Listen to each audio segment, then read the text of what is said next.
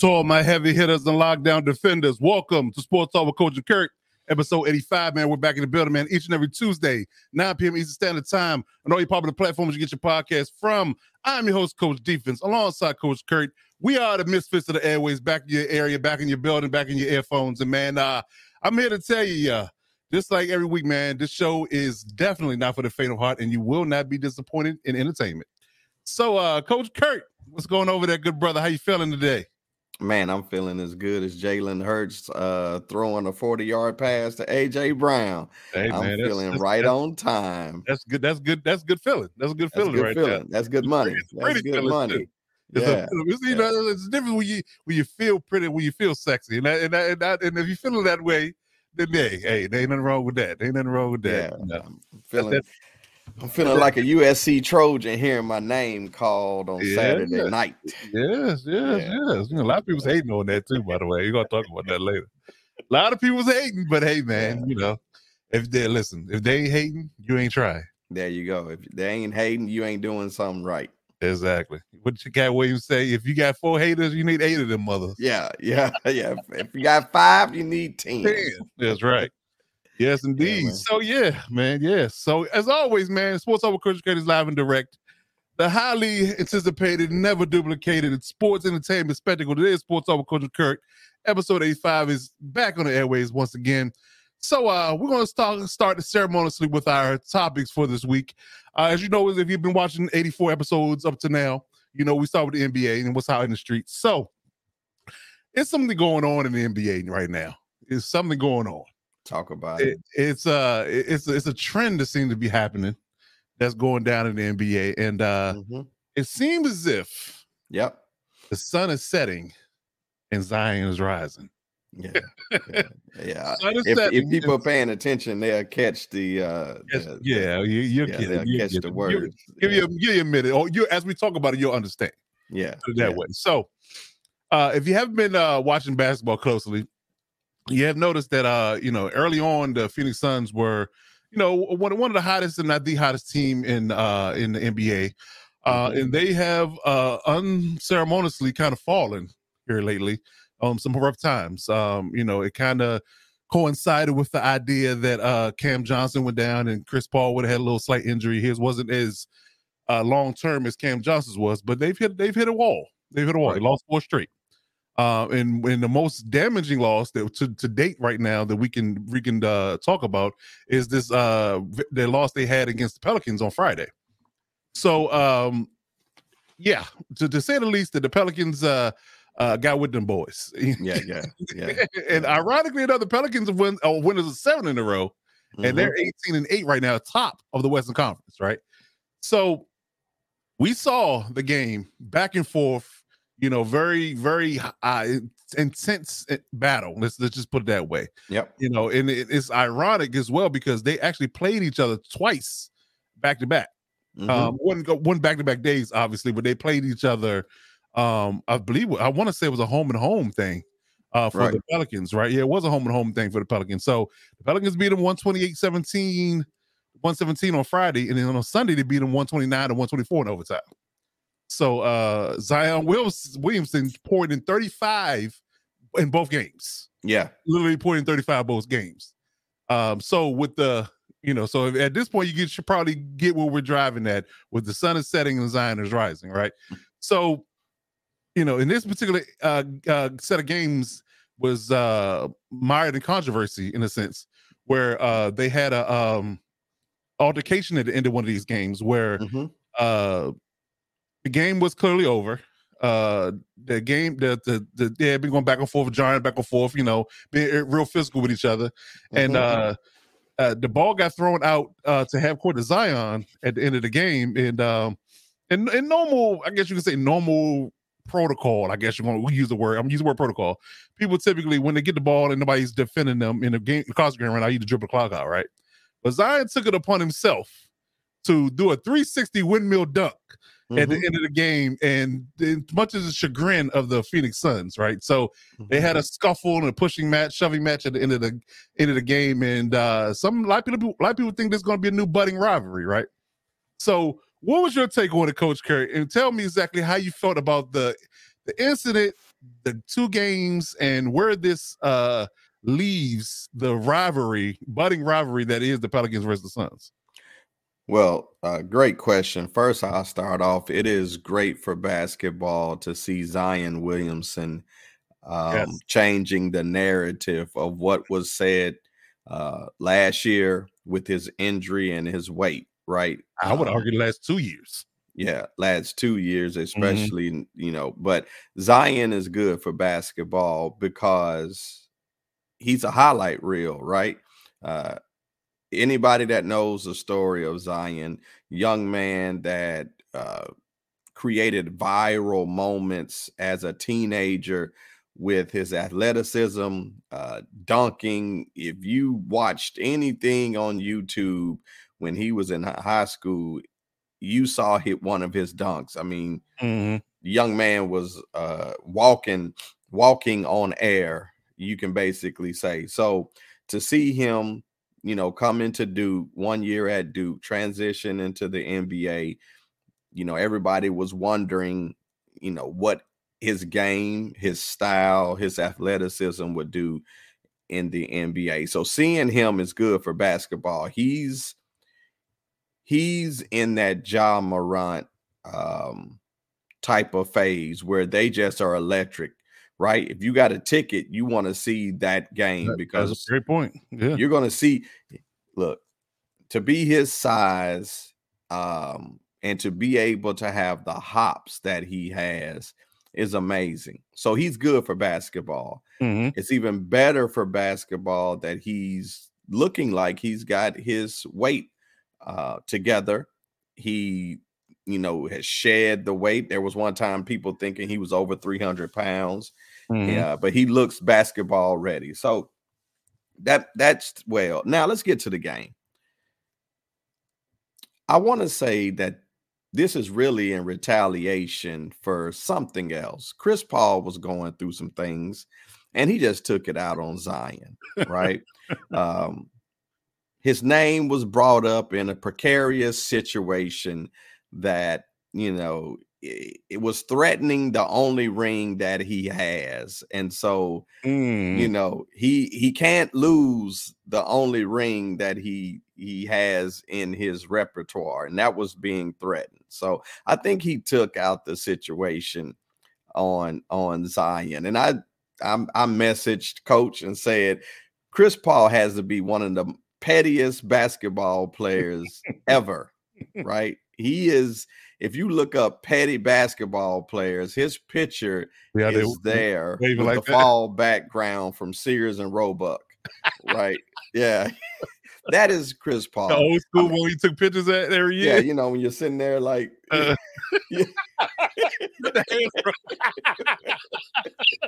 and your mama done combed your hair to the right. back. So you look oh no, the side joint with the part.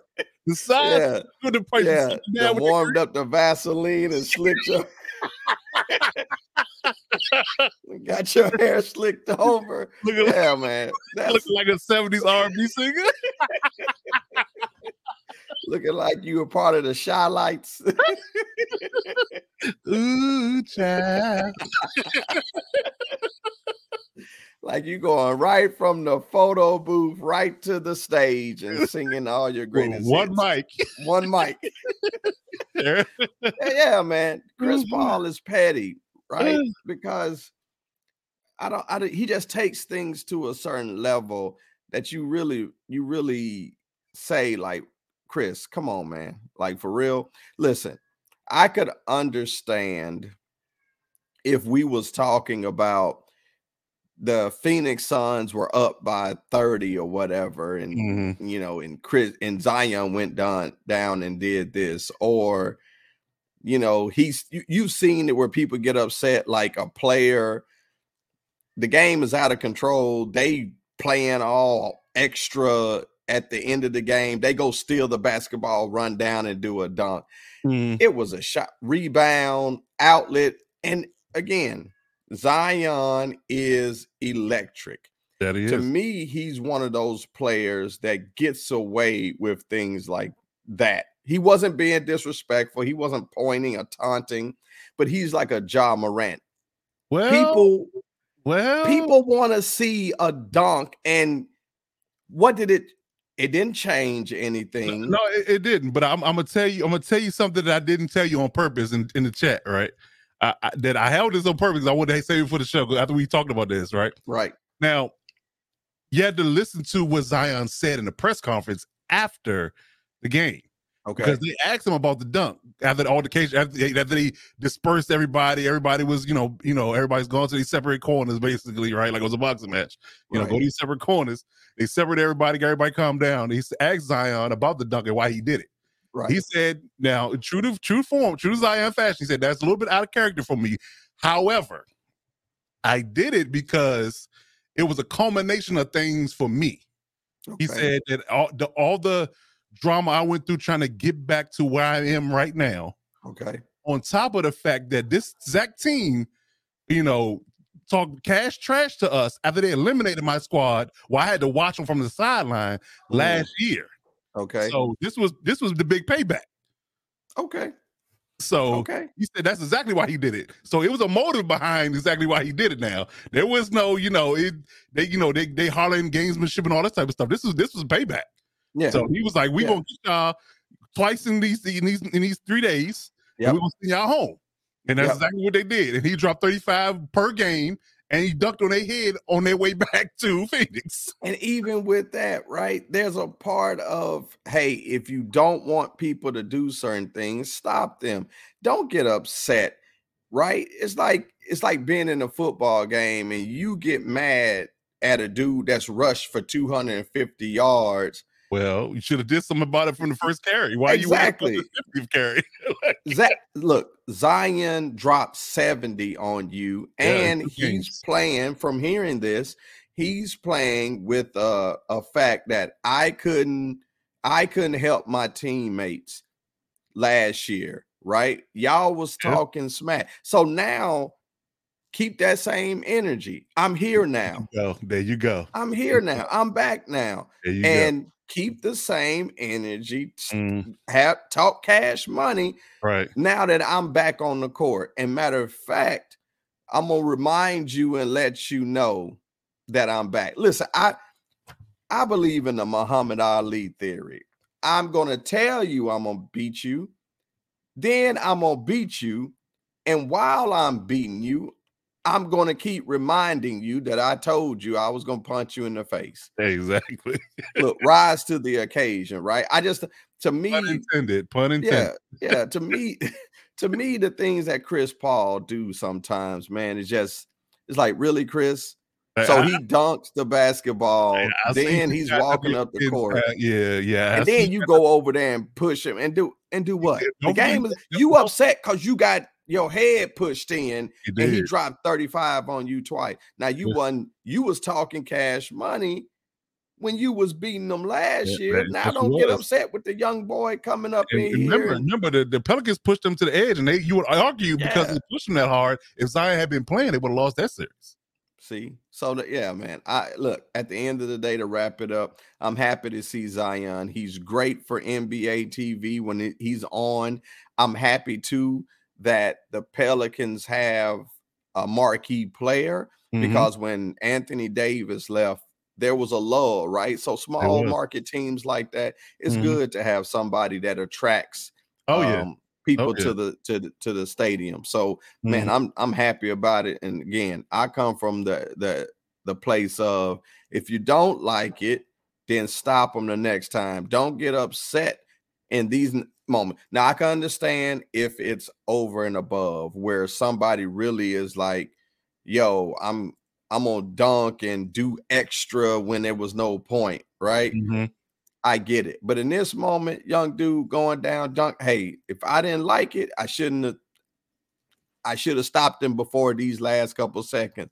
Let Mhm. him dunk, dap him up, and when we see each other again, I'm gonna give you the business. But Or- at that just re- moment, just remember it. Like you, okay, you dunked in. Okay, while y'all's at home. Okay, yeah, okay. Well, yeah. we, see y'all again. We'll see y'all again, and we'll see what's up then. But I'm gonna give you this two step, and I'm gonna I'm gonna drop these J's on you now. To me, I like the competitiveness, right? Like, Mhm. okay, I got you. Let's run this back. And that's gonna make us practice harder because we're not gonna get beat like that again. But Mhm. You know, when you when you've been linked to Kim K, Oh, then you know, Well, many of men have fallen. many, of, many, have fallen to that to that uh nectar that is the Kardashian Jenner uh bloodline. So, hey, hey, man, there's gonna be another one because I Chris, I, I'm gonna say this. that- uh, Chris was really saying the only person I can push uh right now in this moment is Zion because I ain't pushing nothing at home. So Oh well, yeah. Get cut off. The water is off. Might pull the plug from outside. If we, as if we shut the water off from inside, then you pull the plug outside. That's a whole problem.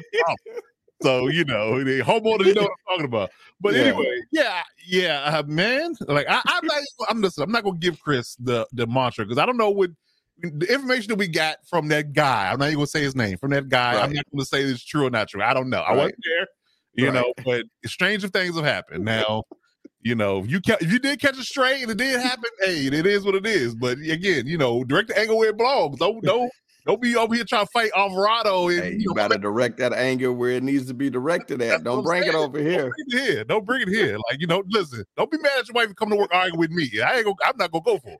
Yeah, I'm not going yeah. for it. So you know, hey, he elbowed Alvarado. My man, Grand Theft Alvarado. He elbowed him. He wants to shove him into all this at the uh at the end of the end of the uh, game or whatever. I'm like, yeah, okay. Yeah, But yeah, you should have done something about the scoreboard. That's what you should have did something about. I'm just saying. exactly. I will say this. Now I'm hyped about this because this is a budding rivalry. It- this is something that you know. The clearly the Pelicans have had beef. You know, based Mhm. on what happened last year, and the Suns should have beef now. How they got embarrassed, right? Yeah, So that rivalry, on top of the war, budding Warriors ri- Grizzlies rivalry, is going is must see TV at this point. Like we're talking two definitely. potential playoff matchups that could happen, and it's going to be a bond burner. So Yes, for, for our for our content space in the basketball world, we should be happy. We should be happy that, that, that, that is- there's basketball beef, not real beef. We don't want real Right, beef in the world. Real right. beef leads to people getting shot. But, yeah. but but basketball beef is good for the sport because it mhm. again, like, to your point, you make people go harder, you make people want to, you know, come come come harder. Uh, you know, the next time we play, you know, Yep. pause, you know, whatever. But you know, Yep. it is, it's, but it it's it's one of those things where it's going, it's going to get them competitive juices flowing. mhm. So the next time you play, it's going to be a high intense game. It's going to be a highly intense game. So yeah, we have to mark on our calendars when they play next. Because uh, yeah, we're gonna have to be locked and loaded for that one because it's gonna be Yeah, good. I gotta play, they play two in New Orleans. The next one got to be in Phoenix. Listen, Oh. if Zion dropped 30 plus again, Chris just I'll be honest with you, especially without without Jae Crowder, they have no answer for Zion. That's a problem. no, no. That is the very that is the very problem that they had. They have no answer for Zion. He's the difference maker and the reason why they've been winning those games. They don't have nobody can muscle up with him. No, they don't. They don't because again, with with Ayton, like Ayton Yeah. is Ayton is tall. He can he can block shots, but he didn't he can't body with Zion. He can't body Zion. He they proved that uh these last two games. Exactly. He's like he getting that boy chest. is over. Yeah. It's Literally. Over. So you're right. Literally. Yeah. So Zion's a grown man. he really is. Well, grown man strength. Yeah. You know. you know. I would argue that he got football strength playing basketball. Yeah. He's a he's a strong defensive tackle That playing is. basketball. Yep, a good three tech. Yeah. oh man. So yeah, so we'll see, man. We'll see how it goes shakes out for the uh for the uh, Pelicans versus Suns, man. But uh Yep. yeah, I mean where they stand right now, we got what I what did I say uh prior to that? Because they the Pelicans are the one seed and Yep. the Suns are right now are the four seed. So yeah, they could definitely meet in the second round. Yeah, Yeah, yeah, and you so can always tell when when players have other stuff going on, right? So like the Suns dealing with a lot of frustration, being Mhm. you know uh record not going the way they want to, internal things not happening, and then Mhm. you're seeing a team like the the Pelicans leading and being number one. You, you And- start to get tight. They are nine and one in their last ten games. Yeah, yeah. That's Yeah, crazy. this this season's um this season's funny, man. Just every week we're watching, you know, the switch and the change Mhm. between teams. So yeah, now the Pelicans are leading the divid, uh, you know, leading the standings. So right. let's and go, yeah, man. Yeah, let's do it. Memphis is right behind them with an 18 and 9, and they're Yep. in the last 10. So they they're starting to hit their stride. Yes, sir. Oh, yeah. All right then. All right, so let's flip it over. Let's talk about a different topic uh, Yep. that's uh, interesting as well. Um, the staying in the Western Conference, we're going to talk Mhm. about the Golden State Warriors. Yeah. So uh it's been uh I guess I guess you say rumored or or been speculated about the idea that they were going to mix up things in their rotation. And uh and we've long have, Mhm. have, have said that uh, that Draymond Green is the engine that drives this this uh this train, right? Yep. Um, you know, championship, you know, train. I mean, we just got to put it where it is. I mean, they are the champs, and they've been, you know, over the last what eight years, they won four. I Yep. think, I think this number. So, Yep. um, you know, and of course, Clay, Draymond, and, and Steph have been, you know, uh, the the mainstay in that in that in that ride. But Mhm. um, with them shuffling the uh the roster, maybe bringing Jamal off the bench in certain scenarios, um, and of course, the looming issue with the idea of uh the incident that happened in the preseason with him and Yeah. Jordan Poole. We was wondering was that a, a ultimate factor and reason why they're struggling. Um, you know, what do you think this team uh is trying to trying to accomplish? Because we we have we have a Jekyll and Hyde thing going on with this team. You know, Mhm. they are very good at home and they're horrible on the road. Right. So without the engine playing this the, the classic role of of this team and and being a, a person that's kind of being a spark plug off the bench, how does this team fare as being the road warriors with no engine?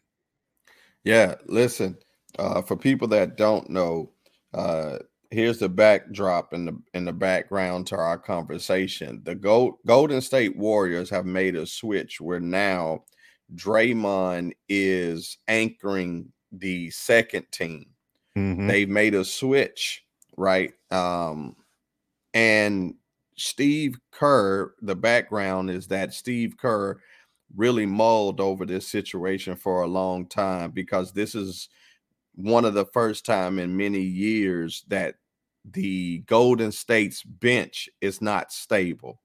So the Mhm. switch happened to stabilize the second team. That's why they moved uh, Draymond to that second team. Now that that speaks to what we've talked about on our podcast here for a, a number a number of episodes, which is Draymond has an integral piece to the Golden State uh, ecosystem, and he is the engine that drives this this team. Mhm. And they go emotionally, they go uh, energy wise based off him Mhm. and he gives the freedom for Steph Curry to do what he he has to do. And so Steve Kerr thought about this for a, a number of games, and as they watched their season get to a breaking point, Steve Kerr pulled the trigger and said, "Draymond, we need you to anchor the second team because our bench right now Mhm. is uh, uh, is not what it was." this also speaks to when you lose certain players, you see the change in the team. So when we're looking at um, Gary Payton, the second gone, when we're looking at Otto, I forget his name, what Otto Porter. Jr. Yep. mhm. gone. Right. Those were key pieces Yeah, Juan Toscano-Anderson gone too. Yep. So Mhm. when you looked at the rotation and bench players, it's pieces like that that you may think on the surface is like that not that big a deal until you see where the Golden State is right now. Mm-hmm. And as Kerr said, nobody does what Draymond does. Uh, we would love to teach that, and we tried to, but he has an innate intelligence for the game and a feel that parallels any player that he's been around. You can't replace Draymond. And so, with them seeing their season slipping, uh, Kerr proposition and Draymond took that role to make sure that second team could spell the first team and there wasn't going to be a great drop off. And data showed it, right? If you looked at plus plus and minus, when Draymond's with that second team, they're plus points. When Draymond isn't, they're negative. negative, and that actually means that that second team was allowing uh, teams to either take a lead or close the gap. Mm-hmm. And so, again, um, this speaks to everything's not what you can see on in the scoring column. There's a lot of things when you have a player like Draymond that they can do.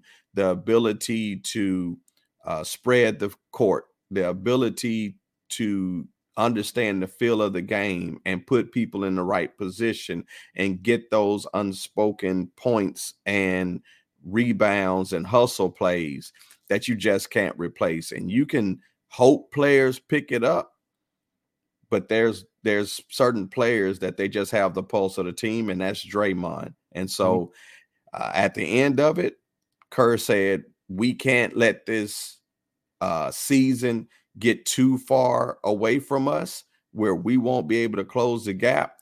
So what's best for business is to to put Draymond now on the second team and let him anchor it, and Jordan Poole um, is now on the first team. So mm-hmm. again, it just speaks to what I knew about Draymond, and Golden State is going to go as far as Draymond goes, which also speaks to what we talked about with, and you highlighted about paying Draymond.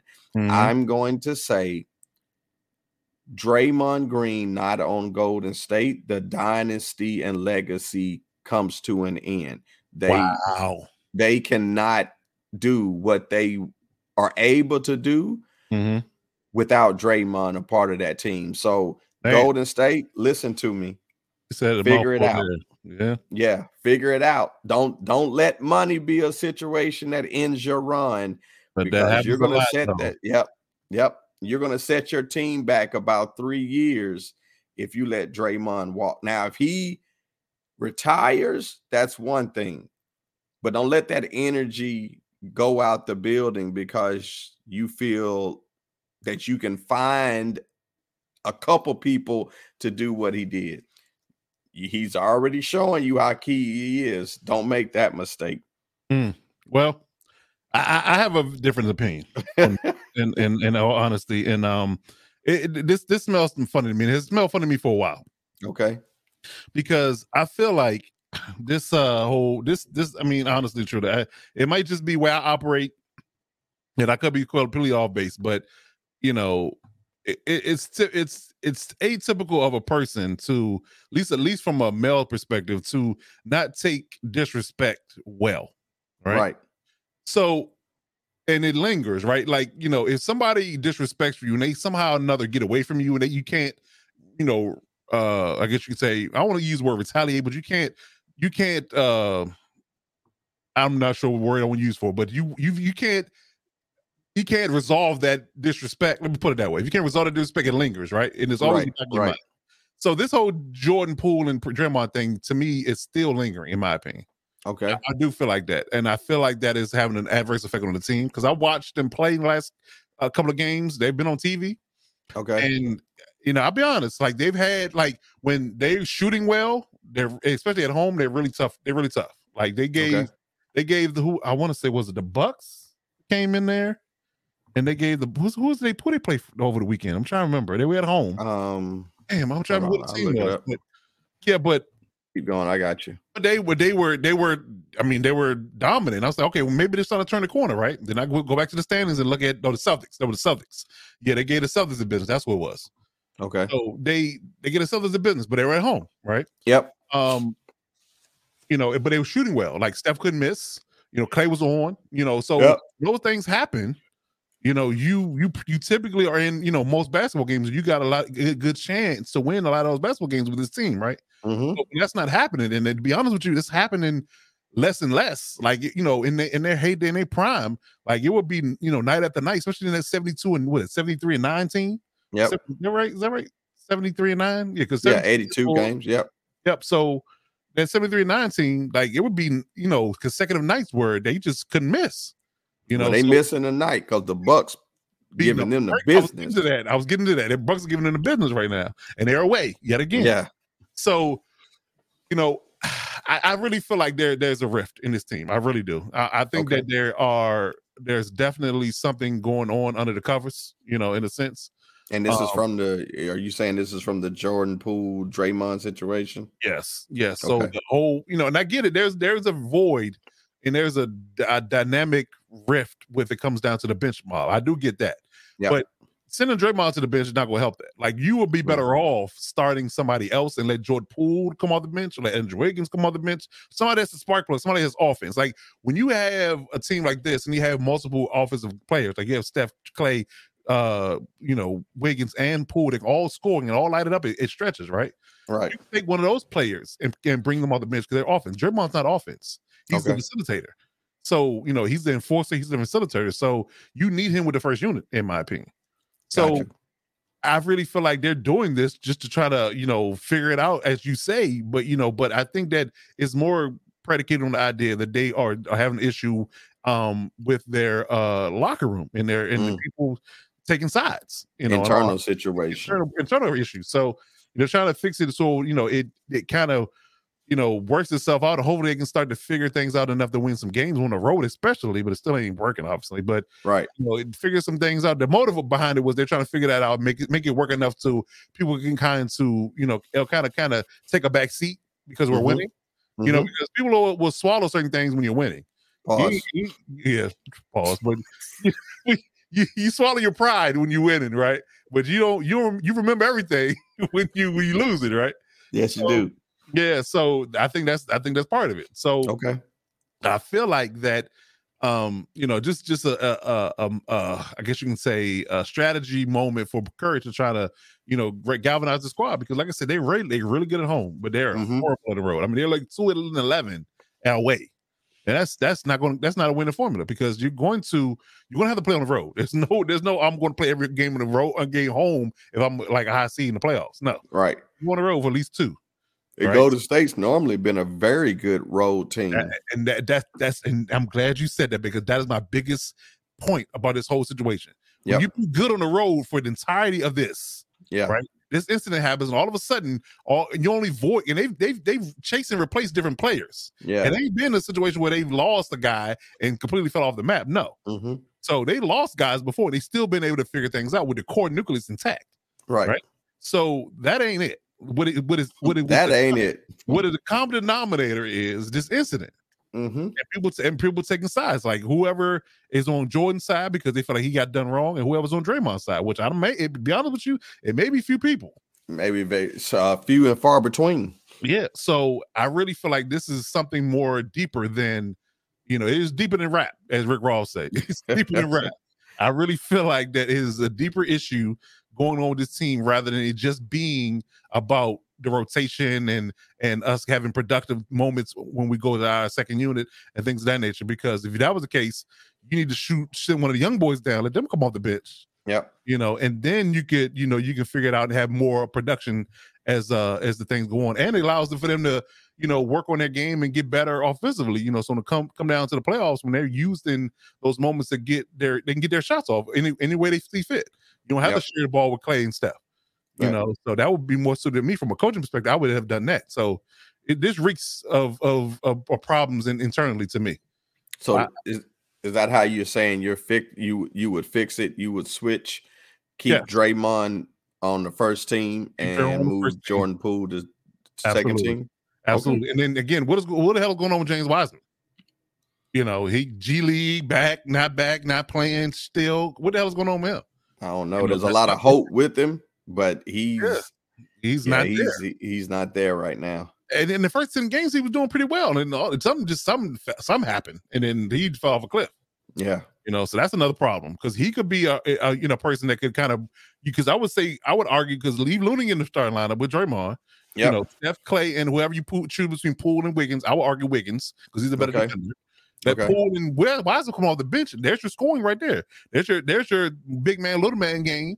You yep. know, and then you use your reserves to fill in. You know, um, you know, give Steph that you know Klay their normal five minutes rest and bring back off the bench, and boom, you're right back at it, right? Yeah. But but the Draymond things to me it reeks it reeks of internal problems, and I'm just trying to figure out a way to make they make people you know have a kumbaya moment. it's where we can all come together yeah. and, for the greater good and try to win another title before we right. ultimately end. Because I feel like you know it's going to end regardless. I yeah. think, this, I think yeah. it is it's over. Because again, I don't think Draymond's going to take less money when he can get it, go to play with another contender mm-hmm. for uh for a good salary. hmm So I don't think he's going to take a pay cut to stay with the Warriors. To be honest with you, so I think he'll go to somewhere like like L.A. or or uh or hell Portland. You know, Yeah. Somewhere like that where he could, you know, a team OKC. ascending- yeah, OKC, a team that's ascending. You know, where they have stars already, and he just need that one guy to kind of put it all together. What do you think about Draymond going to Cleveland? Oh man, oh man, Draymond in Cleveland, yeah, with Spider and them, and them young boys. yeah. I get one better than that. How about going to Memphis and going right back in the Warriors? Ooh, yeah, that would be uh that would be that would be Patty 10x right there. Yeah, if you do that, man, that's crazy that he Mhm. would go and play with Ja Morant. Now that would be that would be rubbing it into the face of uh Golden State, I'm definitely. saying.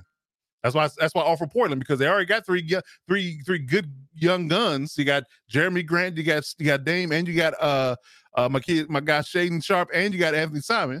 So Mm. he's just that that that post player that that that that again that that engine is going to bring it all together. Yeah, yeah. That look.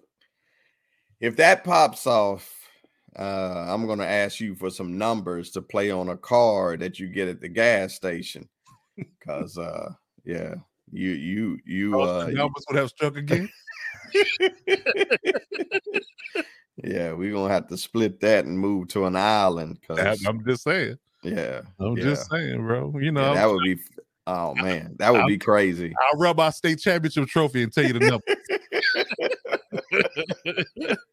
Abracadabra B.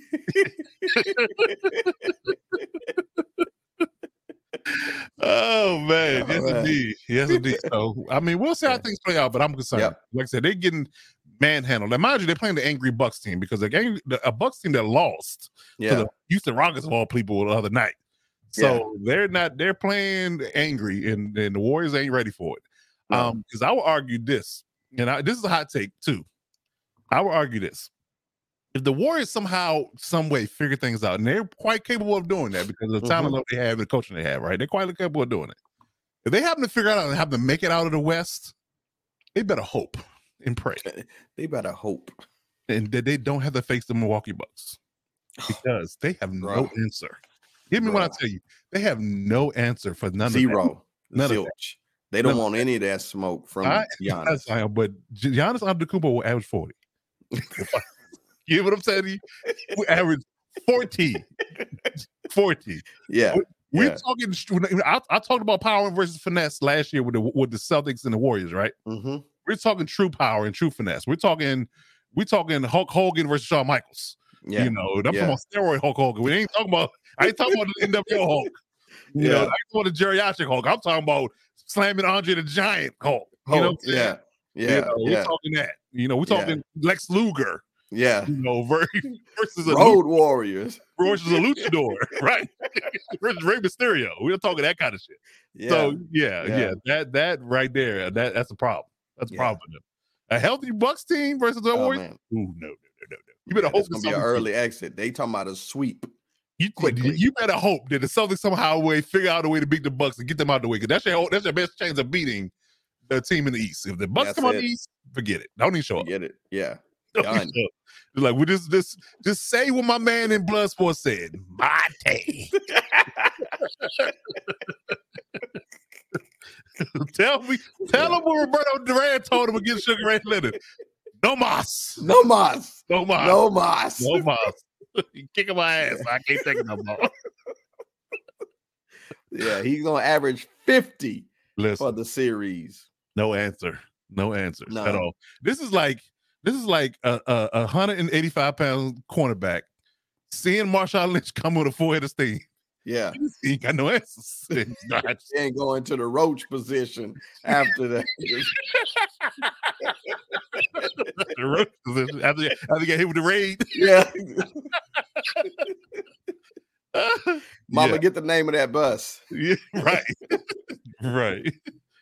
Oh man. So yeah, Yeah. we'll see, man. But I'm concerned. I'm concerned. You know, I'm I'm happy for the Pelicans and in, Mm-hmm. in the Suns rivalry. I'm happy for the you know the Grizzlies coming getting getting to their bag, but I'm here to tell you that the Warriors guys have got problems Yeah. in house. 14 and and 13. and sitting. About to be 14 and 14 because they great lose tonight. Mm, in a few Yeah. minutes, the game about to be over. So and and they sitting at nine in the Western Conference, which is crazy. it is crazy Yeah, to be like almost at Christmas and you at, at you at the nine spot. yeah. A lot of digging. A hole. You got a lot of hole. You got to dig out of. Whew. A lot of. So We we'll see. see if they can do it. Yes, indeed. All right, we're gonna take a quick break. We're gonna come back with an NBA M- NFL segment. This is Sports Talk Coach Kirk. Be back in a minute and twenty.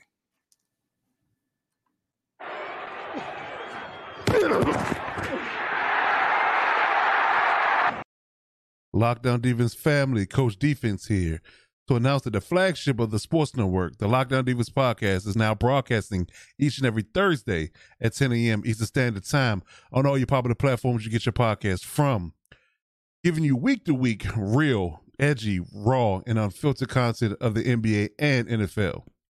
And if you've been listening to me up to this point, it wouldn't be a show without Chargers and Lakers news. So if you're looking for a one stop shop for sports, look no further than the Lockdown Defense podcast.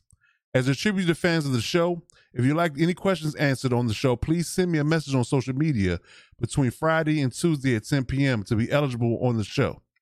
On Instagram, I'm Lockdown Defense Sports. On Twitter, I'm Lockdown Defense. So catch me each and every week live on Sports Talk each and every Tuesday, 9 p.m. Standard Time. That's a new day and time for Sports Talk with Coach and Kurt. Catch me Wednesdays on the Wild Wild West podcast at 7.30 p.m. Eastern Standard Time. And of course, the podcast on Thursdays at 10 a.m. So like, comment, and subscribe to the channels if you have not already, because I'm truly here until I get banned. Now back to the show.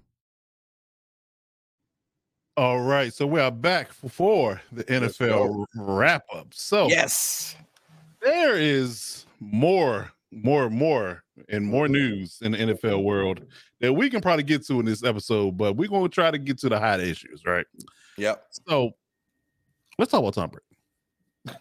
Um, Tom Brady, ladies and gentlemen, if you haven't, if you've been living under a rock, Mhm. has had some problems this year. Um, Just a couple. Just a few, maybe one or two. Yep. Um, you know, he has uh the team and the and, and his production and his play haven't gone according to plan, Not at all. to, to say the least, right? Um, you know, I would argue that they've been mired around scoring in the 17 to 20 point range if they're lucky in the past eight or nine games. Yeah. Um, defense hadn't playing to the uh to the level or degree that they've normally been playing. Um, a little bit of an injury uh concern with Shaq Barrett being out and Vita Vea now gone and things of that nature. I'm not sure if Vita's gonna be gone long term, but uh, I want to put that hex on him if that's the case. That's my guy. Mhm. but- I want to say that they've had some some some, some turmoil um going on. I don't want to call it turmoil because that sounds like they got internal issues like the Warriors have. No, they, they've they've got they, since they changed leadership. Let's just put it that way.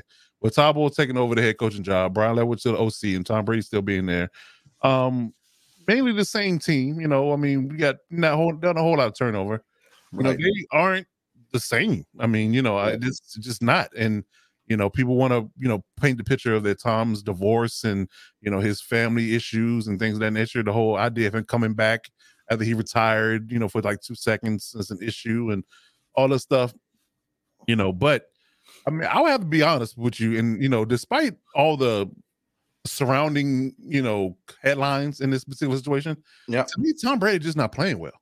No, he's not playing good football. You know, he's not playing good football at all. So, you know, and people keep asking him these questions about the fact that, you know, what are you going to do in 2023? And, you know, are you coming back? He's going to be a free agent. Now, mind you, he's going to be a free agent this year coming. So he's going to be free, free and clear to do whatever he wants to do. He don't have to come back to the Bucks if he don't want to. He can retire. He can go somewhere else. Yeah. You know, whatever. Whatever he decides to want to do. But, you know, based upon his production this this year, eh, eh, it- it- where we're at right now, Yeah. where the team's kind of floundering. If they if they drop another game or two, they're gonna mess around and be sitting home. Yep. And they're gonna give the Panthers, you know, um, you know, uh, uh, Let them sneak in. let them sneak in with a division title, and they're gonna be the ones that go to the playoffs, and they're gonna be, you know, licking their wounds and and figuring out what happened. Mm-hmm. So, if you're Tom Brady, and this is a opening, this is a two part question. Let me say it that way. Okay. If you're Tom Brady at this very moment, what do you do with the rest of the season? One, two. What do you do going forward, based upon how to see how you feel like the season's going to play out? So give me your give me your synopsis on how you what you would do going forward with the rest of these next four games, and based upon that, what would you do in all season? So these next four games, um, I would just get back to fundamentals, right? I would just get back to playing. Can you? Another question. It, look, I you've done it for 22 years. I, I would like to say you have played the game non-athletically. You have played the game from a position of processing and performance. So you haven't had that Lamar Jackson talent. You've had to maximize your technique and the process of becoming a great quarterback. So when I'm saying to simplify it, just get back to playing good football, right? Um, because some of the things that I noticed that let me know that Tom was really struggling. I, I again, I said this a couple episodes ago. I've never seen as many footballs that he's thrown to hit the dirt. That's a good one. In the feet of his receivers, right? Mm-hmm. Uh, throwing behind his receivers, being late getting the football out of his hand. So, one to finish, you got four games left. Simplify it. Get in there with John Leftwich, I mean, with Byron Leftwich, and mm-hmm. say, hey, here are the top 10 to 15 plays that I really feel comfortable with. Mm-hmm. How can we script these plays in different offensive formations? That's one. Mm-hmm. Number two, this is my last year. Mm. That's it.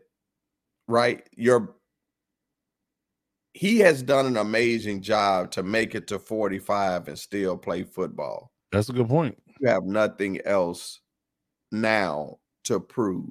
You have records, which I think is part of the reason why he wanted to stay around. I th- I really believe that he wanted to put certain records so far out there that it's going to take the act of Congress and well, they can't get nothing done, so that ain't going to be it either. Yeah, so it's going to take an act of Congress and Kim K dating the white man before uh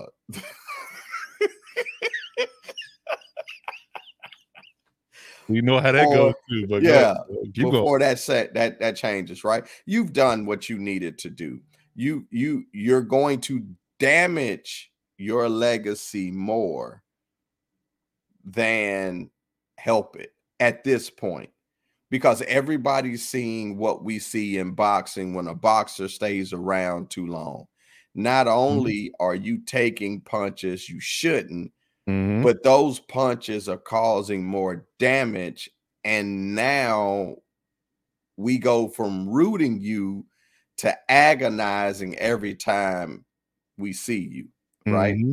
And players are only going to get faster. Oh yeah, his mystique mm-hmm. is going to only suffer more and more. And people, listen, they're young wolves. They're not going to care that you Tom Brady. They're going to make their name off of you. And that's the thing that we saw in boxing when a boxer stays around too long.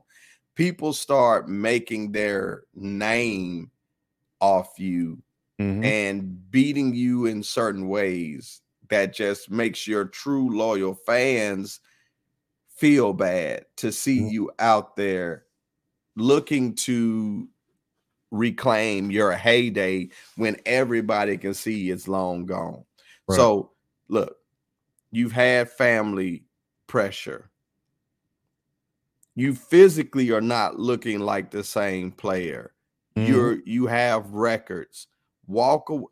It's better to leave a year early and make them miss you than to stay a year later and make them despise you. So walk away.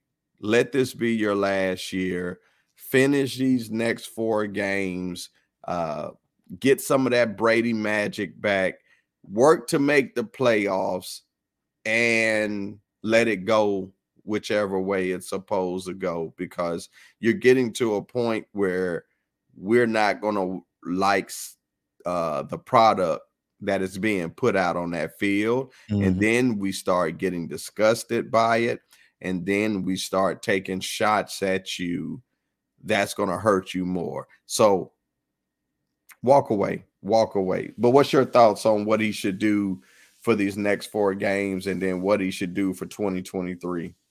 Well, I know I, I, I hate to be boring in this situation, but I share exactly the same sentiments you do. Yeah. Um, looking at this schedule, I mean, it's not. I mean, outside of this Cardinals game, because I feel like it's going to be different because Kyler's hurt now. But yep. uh, they got the Bengals this week. Lost. Yeah, yeah, right, exactly. um, they got the Panthers uh, after the Cardinals. They got the Cardinals after the Bengals at, at, in Arizona, mind you. Yep. Then they got they got go home to Car- the place face Carolina, who's vying for the division title this moment, so they're gonna play hard. Yeah. Um, they got the Falcons who have a new quarterback now, Desmond Ridder. They got them in the last game at Atlanta. Yeah. So I mean, you're looking at three tough games, two divisional and one uh play, playoff team that you got to face, and then the Arizona team that you really don't know what you're going to get because they got a new quarterback. You know, because Kyler's there, not there anymore right now because of his ACL injury. So yeah, man. I mean, you could look at it. It could be a situation where you, if you don't, if you play the way you've been playing, you could honestly and truly be one and three in his last four. Easy, one and, and three, and that's going to put them at a grand total of seven and uh ten. Yeah, mm. seven ten. Mm. And yeah, I don't think Tom Brady's ever had a record ever. like that ever in his yeah. career. Yeah, that should be a signal at this point that it is it's time. Definitely, it's, it's time. time. Again, it's time, man. You don't. I mean, understand that you are. You know, you're holding that regard as annals of. You know, if you you want to equate, you know, uh, rap and football together. You know, you're in the annals of you know Tupac, Biggie, and Jay Z. Yeah. You know, you know, you don't want to hang around too long, you know, and um and be like Michael Jordan in the yep. sense where you want to uh be a shell of yourself and just be out there, you know, looking looking normal. Yeah. You, know, you want to I would I would want to be able to go out and be have my legacy cemented in the idea that I was above, you know, the the normal, you know, average Joe. And I don't want keep the mystique. Yeah, I don't want people to the lasting memory, um, lasting memory they have of me of me being mediocre. I don't want that. I don't want that because and, and again, what again at this point, what do you have to prove? Nothing. You, know, you, you have nothing to prove. So it's no, it's no reason for you to hang around and and be the uh you know less of a, a talent that we've known for the last twenty year odd years you know, mm-hmm. just to, just for what? I mean, you want to yes, you want to complete for more titles and this and the third, but again, like you said, you push all the records out, you got all the yep. titles. It's going to be yep. a Herculean effort from some somebody, you know, and the way the, the way the NFL runs nowadays. The, the idea of having a dynasty, the only the closest thing you have that's the Chiefs, and that's if they stay together for the next 15 years. Yep. That's the way they come close to what you what you're doing. Yep. As a player and the accomplishments you had as a quarterback. So I mean, again, you know, you're not going to be able to you know, make it so that then people you die and people never break your records. Like I don't mm. think it, you know. Yeah. So, you know, especially with the idea they got they got there's a passing league now and the idea they got uh more extra game to play. You know, so that's gonna play into it. So I won't worry about it. I mean, it, honestly, truly, you got, you know, it, you'll be old and gray, you know, or, or, or worse by the time somebody even comes close to you. So even comes close. Right. So if you hold a record for 15, 20 years, that, that's that's saying something. Yeah. That's yeah. saying something. So I would just yeah. let it go, man. I, I, don't I don't see that. I don't see any benefit. And and I, and I hate to say this, but I, th- I think your wife was right, bro. Like for real. It was time to yeah. come home and stay home. It, you had nothing else to do, nothing else to prove. And you know, I don't know what you what what type of motive or you know, um, I guess you what say, you're chasing at this point. exactly what you're chasing. What was fueling you at this point? That's all I want to say. What is fueling you at this point? But it's not worth it. It's not and you, it. And you don't have the players around. I think we're seeing the. You know how sometimes things around you can can can talk to you and tell you the signs that you right. didn't want to see, right? So mm-hmm you lose your offensive line. You lose a yeah. number your offensive line. Your receivers can't get open. Up. Mike yeah, Evans yeah. is dropping more passes this season than we've seen in multiple past uh, yeah. uh, seasons, right? Mm-hmm. So when you look at those things and and then your family situation, those are all things to me that are starting to circle and say, walk away. It Let is. this be your last season. And I uh, from what I've seen in the product that he's put on the field, I'm really hoping this is his last season. I am too, because I, and I think he has the that bug, like because I think a lot of players that play great have that bug where they don't, they just can't let it go. The grind, the process, they're kind of fearful of what's of what's to come when there's no more football. You know, but but Tom is in he got all these business ventures to, to focus on. He he won't be bored, in my nope. opinion. And he signed a long term deal to broadcast. So 300 million plus 350 million dollar broadcasting deal. So you got Sweet things to do. Jesus you got things to do, bro. Like, just go ahead, man. Just go ahead and hang it up, man, and we you'll be all right. It's okay. Mm-hmm. If you don't win the Super Bowl, it's okay. It really is. It is. It really is okay. We won't we won't hold it against you. At least we won't. Not at all. We won't. So I mean, again, I think we share the same sentiment. I just think it's time. Yep. I think it's definitely. Time. All right. So uh for to move on. Yes. Two quarterbacks that is not time. Yeah. Well, maybe one of them. But uh Uh, we want to ask the question, ladies and gentlemen, is the debate. Mm-hmm. So Sunday night, we were treated. When I say treated, we were treated to a performance by my guy, Justin Herbert, uh, against the Dolphins in SoFi Stadium on Sunday Night Football to uh, a, a, clinic of sorts in passing and quarterback mm. play. Um, yep. And, you know, large uh, you know, heated debate just the season because nobody talked about this prior to this. Nobody argued this prior to this because, right. you know, prior to this, you know, Tua sat behind Ryan Fitzpatrick. Mm-hmm. He sat through trade rumors. He sat through, you know, mediocre, you know, productive passing years. Yep. Before this all came about, you know, to get a new coach, to get Tyreek Hill, Jaylen Waddle yep. come back healthy, You got yep. all these weapons around you, new, new, no offense, new run game, new old line, and everything's perfect, right? Mm-hmm. So now this whole they're harping on the idea since Tua went fifth, Justin was six. All of a sudden now Tua is better than Justin, right? Mm. So it's all culminated with the idea that the Dolphins and the Chargers are going to play this year, right? Yeah. And uh we got, and from my perspective, a clear cut bird's eye view of who's the better quarterback. so yeah, I think it was I think it was crystal clear on that one. Yeah, yeah. So so I asked the question to you, my friend. Is the debate yes. over at this point? Is the debate over? Can we put to rest that idea that Tua Tagovailoa, from a quarterback perspective, is is not better than Justin Herbert as a talent? We ain't got we we can we don't have to get into the idea of the team, the records, the you know the longevity. Mm-hmm. And you don't got just the simple he's the quarterback. I'm a quarterback. Who can do it better as a talent? And who and what's the choices again? Between Justin Herbert and uh-huh. Tua And what's the choices again? Justin Herbert and Tua yeah, yeah, right there. Oh, you you you you're talking too much past Justin Herbert. Okay, I'm a fault. Okay, I just yeah yeah yeah. No, I, I hear I hear what you're asking, and for the audience, you know, to give them something to ponder and think about. Alabama quarterback, winner in uh, college football playoffs, um, national title winner, mm-hmm. you know, All American. Got it. Young man from Oregon. Um, lot of talent perceived.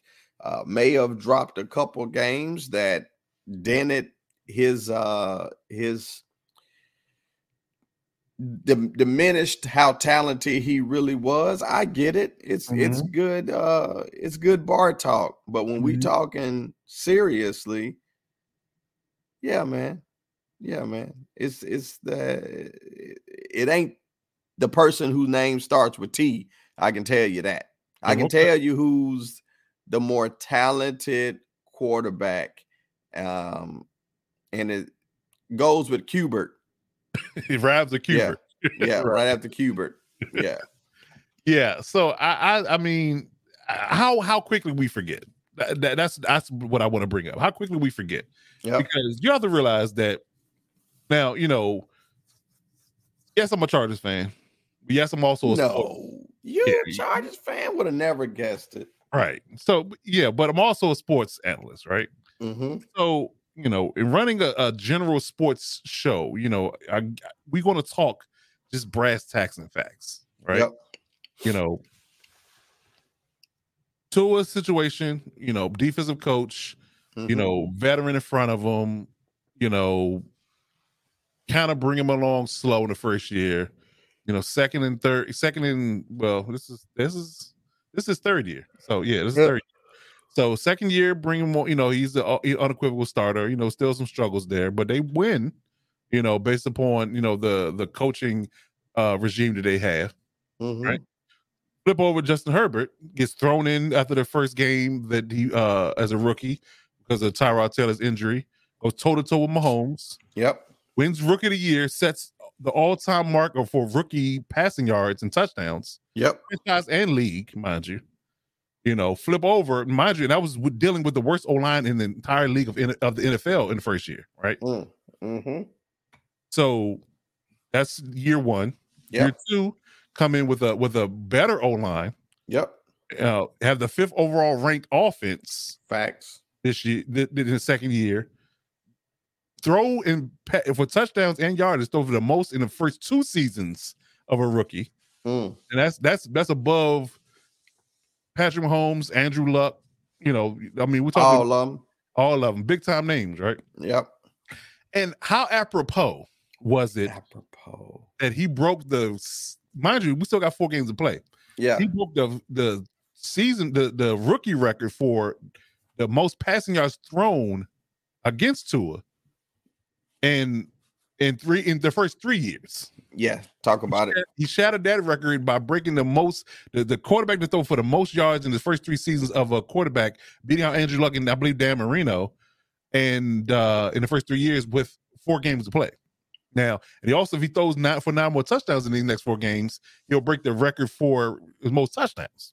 Mm. So if I have all these records, you know, wins and losses are a team game, right? Let's be real Mhm. about that. Wins and losses are a team game. However, but from a statistical perspective, why was there ever a comparison in the first place is is is, is ludicrous to me.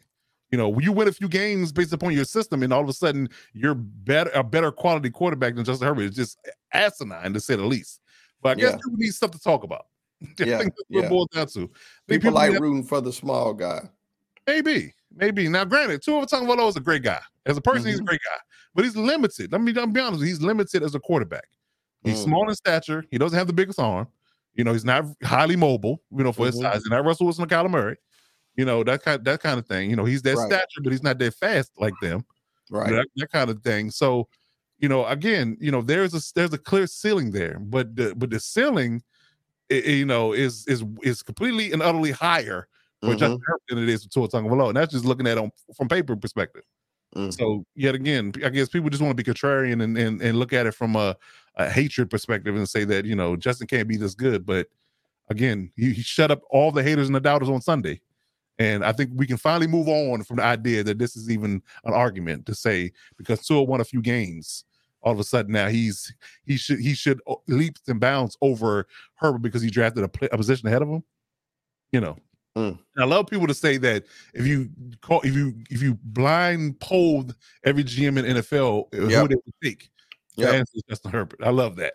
I love that, because that's true. There's no there's no quarterback would take Justin Herbert would not take Justin Herbert over Tua Tagovailoa right now. Here- Not right, at all. What? right here, right now. You're talking what is uh he's six six? Six six. Come on, man. There's something to be able to look over your offensive line and and look at windows compared to just looking at windows and hoping because the windows are not exactly your height and hoping that you're you're throwing um the football in a place that it ends up in your playmaker's hands. So, you know, that is that is key and and super true that when it comes down to it, you have something in Herbert. It's going to be around for a long time. I- I, think what he has in his arsenal from a talent perspective translates much better across the whole NFL than what Tua has. I think Tua has to be. I mean, granted, again, he's a great guy. I think with Tua, I think for Tua, he has to be in the right system in order to be productive. You Mm. can't throw him in any. You can't throw him in any offense in the league expecting to be productive. However, No, I no. think you, you could pick Justin Herbert up and put him in any position, and, and he would be productive. without a doubt. How productive is questionable, but I promise you he will be productive. Because Yeah. despite have not having this this last game was the first game he had Keenan Allen from the start to the Keenan Allen and Mike Williams from the start to the finish of the game, and he threw for damn near 400 yards. But Mm, for the past we're we're, we're 14 games Yep. for the past uh for for, for the thir- for th- 13 previous games he didn't have a number one receiver uh for the entirety of the season for a whole game and Right. he's still fifth fifth fourth or fifth in passing despite all that Mm. i mean come on now Yeah. Yeah. Losing your top two options, it puts a different spin on it. But yeah, man. Yeah. Go with Herbert. yeah i definitely believe that so i don't i don't see again i, I just thought it was crazy that people want to argue that and i just think there's people just want to have a contrarian opinion sometimes like just they they don't they feel like he was getting too much love you know 'cause we were talking before everybody got hurt we are talking mvp conversations you know the record breaking you know uh you know constant you know two pro bowls let's let's forget that two pro bowls to under his belt already as well Mm-hmm. so you got to look at it from that place too so again the accolades it, it is apples and oranges to me i don't see how it, it matches at all Mm. how it matches at all but you know it was, it was a good talk for about two seconds and then he silenced those haters real yeah. Yeah. real quick. So, all right. So, uh, we're gonna do a part two. Okay. We're gonna do a part two to uh, Part we did last. Two. So, there has been uh, a constant conversation Yep. of Deion Sanders' decision to move on to Colorado from the time he did it Yep. until now. We're literally still talking about it in certain spaces, certain uh, podcasts, you know, media outlets, still talking about it to this moment. Now, granted. Deion is going about his business. He pulling recruits out of the portal. He's getting people into the portal and on his team. He picked up a running back on top of the guys he's brought over already. Um, you know, so he's going about his business. If you look at it, watch his social media, which his son runs, by the way. He don't run his own social media. His son runs it, Mm. uh, Deion Sanders Jr. But if you look at, you know, he's going about his business and, and doing doing his work, right? He's doing he's going Yep. about his purpose, right? Yep. But that's but it but our you know all that's was swirling around him is people talking about his decision to leave Yep. uh, Jackson State. So, you know, being that we've had over a week to digest this, right? mm-hmm. What is your overall reaction to the negative negativity around him and his decision to ultimately leave Jackson State to go to Colorado in a PWI? Mm. So what's my current feeling on the situation? Mm-hmm. Has it has it wavered or has it got stronger? I mean, tell me. I feel let me see how I can phrase this. At first I was disappointed Mhm. and saddened, okay. right? Um and I want to be clear, not because I wanted this 20 25 year tenured coach. hmm I was saddened and disappointed because he was right at the cusp of being the the flag bearer, the lighthouse to guide us to a certain place. Okay. And it's it's it's like making your favorite drink. And you substitute that one ingredient and even though it's still good it's not great. Hmm so i that's where i was disappointed because again looking seeing with uh college game day the connections and things like that what he was able to get accomplished Mm-hmm. um my fear is it goes back to the status quo once he's out Mhm. uh, of the limelight. But here, here's a situation: we can't have it both ways as black people. We we can't want someone to advance, but only in the context of How you want? a box how we want it. Right? He made it very clear for Power Five calls. I'm going to have to entertain that. Mhm. Okay. Um I'm going to say this too. Once the blueprint is given, it's on us to execute it. Not to continue all of a sudden want to come out with this and that and um all these other things. Where was all that when you knew it was going on and had it ready available to be discussed? Mhm. you know so i'm happy for him now i'm happy for what he is working to do as he said it's not about the location it's about the destination Mhm. um i'm happy that the doors he will be able to open And from listening to people that wanted to beat him say, man, he's doing his thing. He, you know, he's coaching these kids and doing all that. We can't get upset about elevation. We cannot get upset about going to the next level and opening doors for people at the next level because he's able to control the hiring and giving people the opportunity to take advantage of that. I mm-hmm. cannot I cannot get caught up in the other stuff. But I do understand why people are a little sensitive, not a little sensitive. I do understand why people are saddened.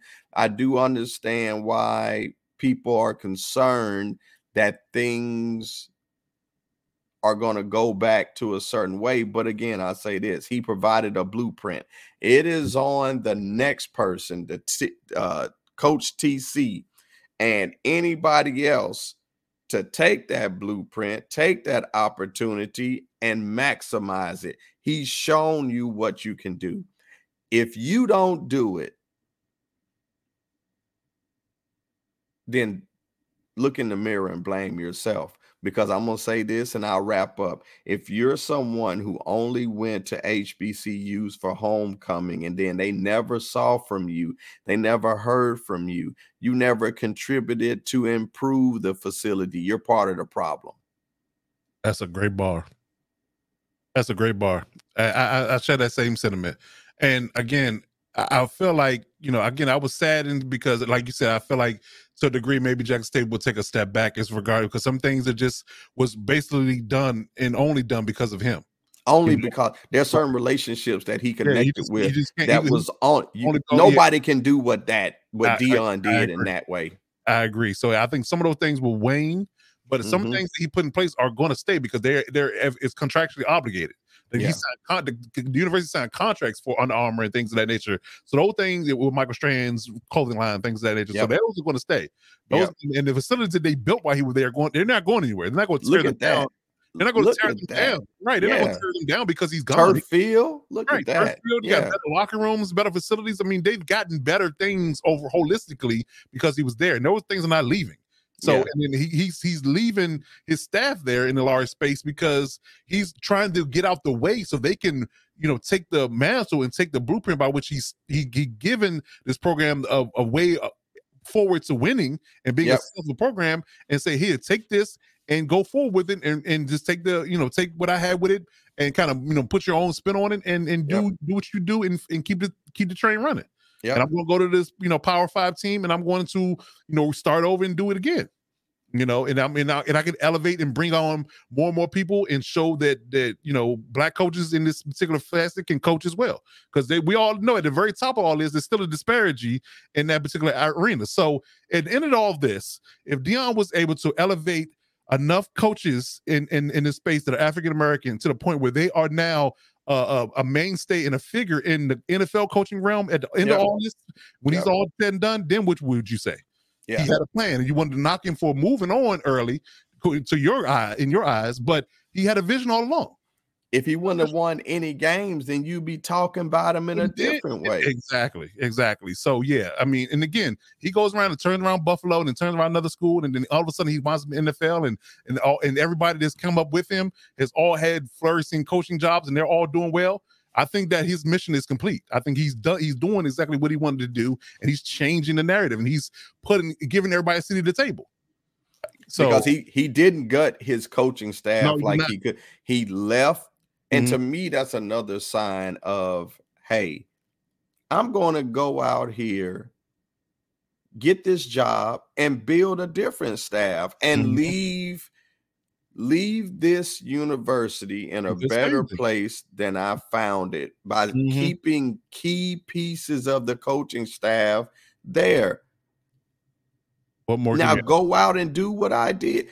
He, like you said, I'm still a phone call away. I'm still able to help and mentor. You right. think that I all of a sudden forgot how to be black? I can't forget something that I am. Exactly.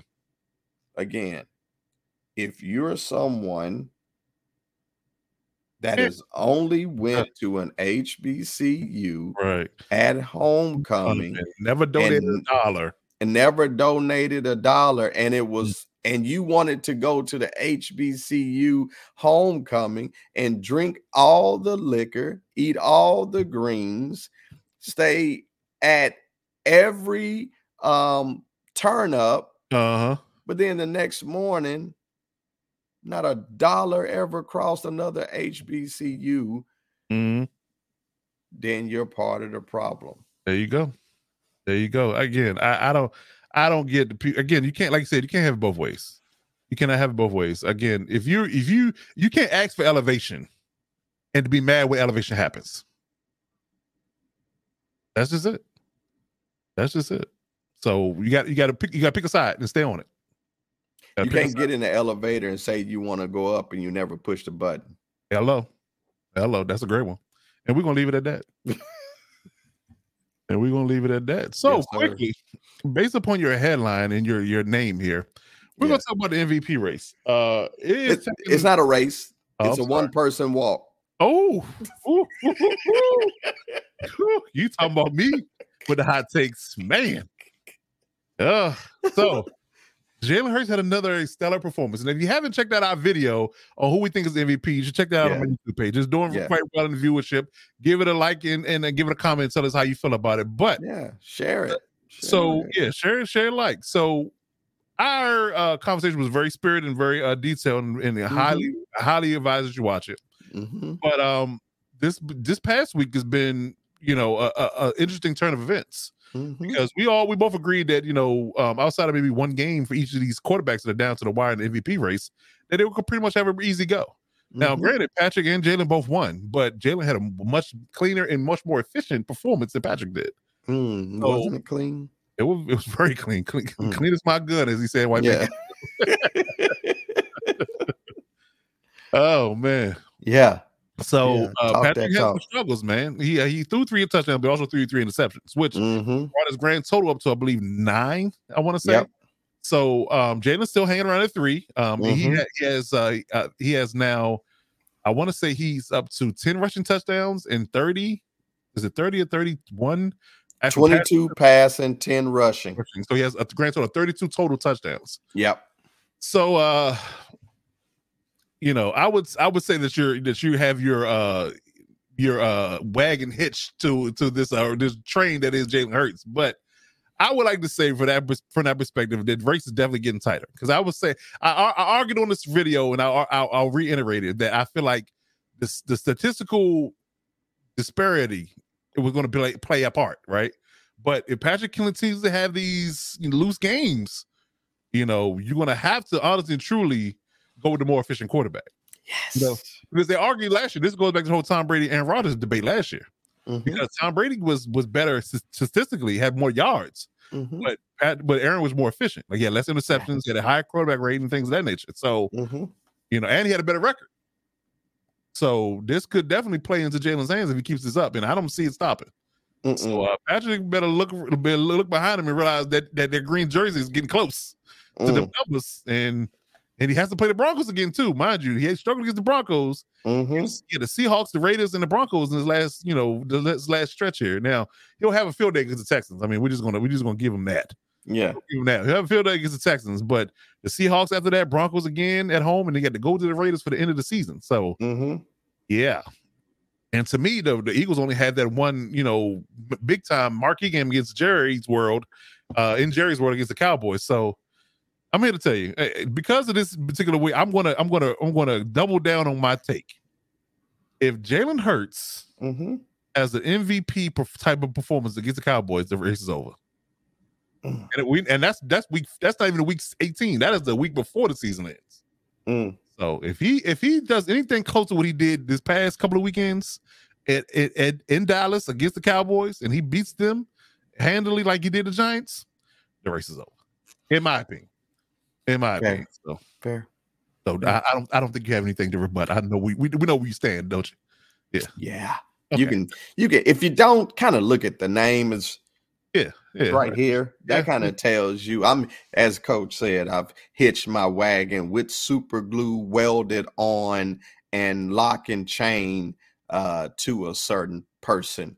Uh, to me, I like I said, it's a one walk race, one person uh, Okay. walk Okay. in this situation. So yeah, you you wrapped it and summed it up greatly. Okay. Perfect. Perfect. Yeah. All right. So let's talk about let's talk about these games of the week. So Son of a bitch. So last week Gosh, we were we, we were we were in lockstep with picks outside of the last game what we talked about earlier, the Chargers and the Dolphins game. He picked Yeah. the Dolphins, I picked my beloved Chargers. Gosh, and that's it. where we're all went wrong for Coach Kurt. So I finished four and two, and he finished three and three. and uh, that brings up to a grand total of me being 30 and 24, and he's now 26 28. Getting average so close to 500. You got two more, gotta get two more wins uh, in your belt to get above 500. But I'm six games above 500 at this moment. So I'm riding high. I'm riding high. So uh what we got on the docket this week should be some good ones. Okay, all right. Let's go. right, so are you ready for this? So now we got the 49ers and Brock Purdy going to Seattle to face the Seattle Seahawks in Seattle with the Mhm. 12 man, and the 49ers are favored by three and a half. What say you, good sir? So let me ask this. Okay. Can we get a reprieve if Brock Purdy doesn't play? Yes. Okay. So I'm picking the 49ers with the three and a half if Brock Purdy plays. If Okay. he doesn't, I'm going with the Seahawks. Okay. All right. So we'll we'll we'll we'll we'll have a, a caveat. We'll asterisk that particular uh pick. But uh Yeah. but yeah, I agree. I'm with the 49ers in the three and a half because uh the way that defense is playing, and if Brock plays like he played last week, I'm I'm here to tell you that that's that's that's that's not that's not the smoke uh the Seattle wants right now. Nope. And this is the first time. This is another sign, just quickly saying about Tom Brady. This is the first time that Tom Brady has lost to a quarterback making his first start. Ooh, that's another one. Yeah, another first. Yeah, and that's Mr. Irrelevant. I'm I know. happy to see it. The last I person love- of the draft. I love a good underdog story. Come Brock on, Purdy man. is giving me life right now. Come on, he's- he is. giving me He life is. right now. He is. But yeah, shout out to Brock Purdy, man. I even picked Yeah, him up as my back quarterback of fantasy just Yeah. because. Shout out to Brock Purdy doing it, Brock doing his thing.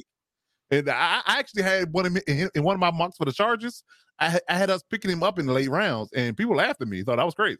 Look, I was Brock like, Purdy is looking Purdy. is. I had him and Jack Sanborn as a late picks, and Jack Sanborn is, is balling in, in Chicago, and and Brock Purdy starting for the 49ers right now. Come on I- now. I look like a genius. I'm just Uh, saying. Negrodamus in the house. There it is. There it is. So the Dolphins, who are reeling right now, and I want to say this on record: if you watch my video about the my playoff predictions, I said that the Bills, the Bills game was going to be difficult for the Dolphins, and it's going to be a rough stretch. They will Okay. lose three in a row. They lost to 49ers already. They lost to the Chargers all on the road. They got to go on the road again to the Bills. So I said they would lose three straight. And if they if this holds true, again, I'm I'm just hot with my predictions right now right. but they got to go up to cold Buffalo, which they're calling for snow. Yep. And the Bills are favored by seven and a half. Ah, that's the only thing that concerns me is the spread. Yes, yeah, in the That's- snow. Yeah. In the snow, yeah. In the snow. That's ah, that concerns me.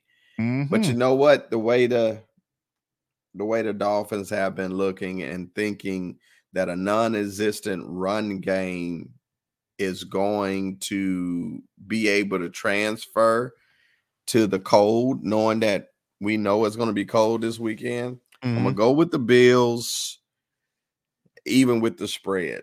okay. Yeah, I, I think that is that, that the Bills have revenge on their mind. Yeah. They are are they got after the Jets after their debacle that they had against them before uh, Mhm. last week. They lost to the Jets in, in in wild fashion. So they had revenge on their mind against the Jets, and they got a revenge on their mind against the Dolphins as well. And again, Mhm. this is going to stymie or malign that that high flying offense because it's going to be cold weather and it's going to be snowing most likely. So we're talking Yep. bad weather, and you want to air the ball out with Tua's not so strong arm. Yep. I got a feeling the Bills are going to walk away big with this one. So I'm gonna go with the Bills as well. There it is. I agree with that one. All right. So we got the Titans at the Chargers. Chargers. and the Chargers are favored by minus three. Now Yep, the Titans, I didn't do it. The Titans are, are, are, are struggling right now. I, I had them running the table, and them jokers ain't won a game since. I, did I put a hex on them or what? I know. I no, no, that ain't the hex. That's on them. Uh, with Treylon Burks being in concussion protocol, yeah. mm-hmm. uh, Tannehill coming back. Listen, I, I made the mistake of not believing in the Chargers. Their spread is three. I definitely am going with the Chargers to cover on that one. Well, you know where I'm going, so I ain't even we ain't got to argue that. No, no, I would have never suspected. And this game we talked about earlier, the Bengals are going to Tampa Bay uh, uh, to face the Tom Brady and the, and the Buccaneers, who are struggling yep. at the moment. And I wrote, actually, I'll be honest with you, I wrote the Bengals off as well. At around about the halfway mark, they were playing, you know, mediocre football. Ja'Marr Chase was hurt. I'm like, the Super Bowl hangover got them, and they ain't gonna recover. And since then, they've been on a run. So I guess the whatever I put on the Titans, I put on the Bengals as well, just in reverse order. You switched you switched it from the Titans to the Bengals, and the Bengals are winning because of it. Exactly. So they're hot, you know, coming off big wins against the Steelers, the Chiefs, and you know, whoever else is in their way. Yeah. So they gotta face the Tampa Bay Buccaneers uh, this coming Sunday, and they're favored by three and a half. Yep, I'm taking the Bengals. Ja'Marr Chase being back, Joe Mixon being back. Yep. Higgins is dinged up, but Boyd is a great fill in for for him, and that defense doesn't get enough credit. No. So I'm going to take the Bengals with the spread. I'm riding with you right there as well. I'm gonna take the three and a half. Um, yep. so yeah, uh, so we got the Cowboys uh off a struggle bus win against the Texans, ironically. I and, hate these games for the and, Cowboys. And the Jaguars, and they're going to Jacksonville, mind you.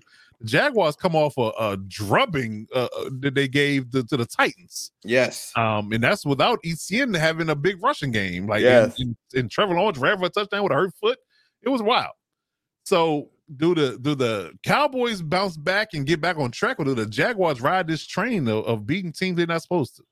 These are the games that scare me about for for the Cowboys because realistically the Cowboys should walk away mm-hmm. being the number one scoring offense in the NFL. Mm-hmm. Uh, but is it's this type of game that the Jaguars will keep it extremely close, just like the Texans did, mm-hmm. um, and requiring the Cowboys to have that 98 yard winning drive. But yep. I say all that to say I'm gonna I'm gonna take 11 to heaven and stay with Dak on this one. I'm gonna take the Cowboys with the four and a half. Okay. Well, I think the Cowboys will win, but I'm gonna take the Jags to cover the spread. Son of a bitch. Okay. Uh, four I'm gonna stay with it. I'm gonna stay with it. Four and a half a little much for me. I, I that's they're gonna win by five points. Yeah, I, I can win by three maybe, but I think okay. that yeah, I'm think four and a half is a little much. Okay. All right, in the, in the, nightcap for the game of the week, you got Jaguars and the Commanders. So this is a rematch from the tie a couple weeks ago, and the Commanders at home with a three and a half favorite. This is tough for me, but mm-hmm. I'm gonna go with the Commanders because they got a fresh Brian Robinson, Scary Terry, mm-hmm. Taylor Heinicke. I think uh, Dotson is back. Uh, Saquon's banged up. I don't know if the Giants have any receivers left that can play. So I'm going to go with the Commanders with a three and a half. Okay, yeah, I'm. I, I, every time I bet on the Commanders, they screw me. But I, am I'm, I'm a bet. I'm a bet on them this time because again, I don't like what the what the Giants have on offense. Again, they they're reeling right. at a receiver, Daniel Jones. I don't trust. Right. Um, you know, Saquon's regressing. And they're kind of just focused on taking him away, and that's really hurting offense. So yeah, yeah, I agree with the Commanders as well. So I'm gonna take them in the three and a half. So hopefully okay. they don't uh, win by three, and we all in, in trouble. Yeah. so yeah, so we got 49ers. We both got 49ers, both got Bills, both got Chargers, both got Bengals. I got the Jags, you got the Cowboys, I got both got Commanders. There it is. All right. So as we wrap up here, we want to give a quick shout outs. Yes. To our guy, uh, Bowie football born and bred, Gonzaga graduate, yes. current USC quarterback Caleb Williams for winning the Heisman Trophy this week.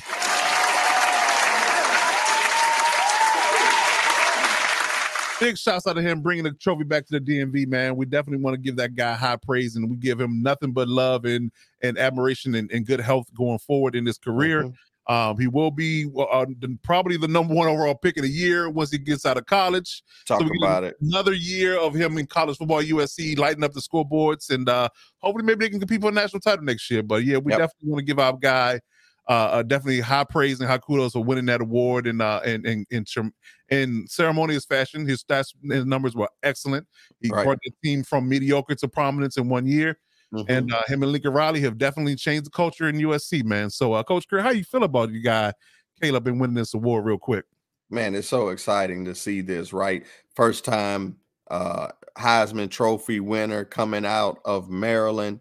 Um, seeing what he he's done, believing in himself, taking a 10-year-old situation and fueling that moment to mm-hmm. drive mm-hmm. him to this situation. He's just a great, great, great uh, inspiration to any mm-hmm. young person that is willing to create and draft a, pr- a plan, mm-hmm. stick to it, and work and and and do the actions and the activities to become the person that you want to be. So kudos uh, to Caleb. I am proud that both of us had an opportunity uh, to see him early on and see yep. what people are able to realize now. I'm so mm-hmm. excited for next year for him to walk in as yes. the favorite. Yes. Um, and and and and get ready for the second run. But I'm more proud of the high, the high person of character that mm-hmm. he is and whenever he was he's in town you know he gives loves back to the program so mm-hmm. uh, so excited for him and so excited for what he's done and again a first the first heisman big trophy winner out of maryland yes indeed that that's big time that is big time. Shouts out to Caleb, man. None but big things ahead of you, good brother, man. We wish you the best, and we hope that you have a great and uh and star-studded superstar career ahead of you, man. So yes. yeah, Yes. Appreciate you for all you've done so far and continue to do your big things, man. So yeah, man. Appreciate you for doing everything you've been doing.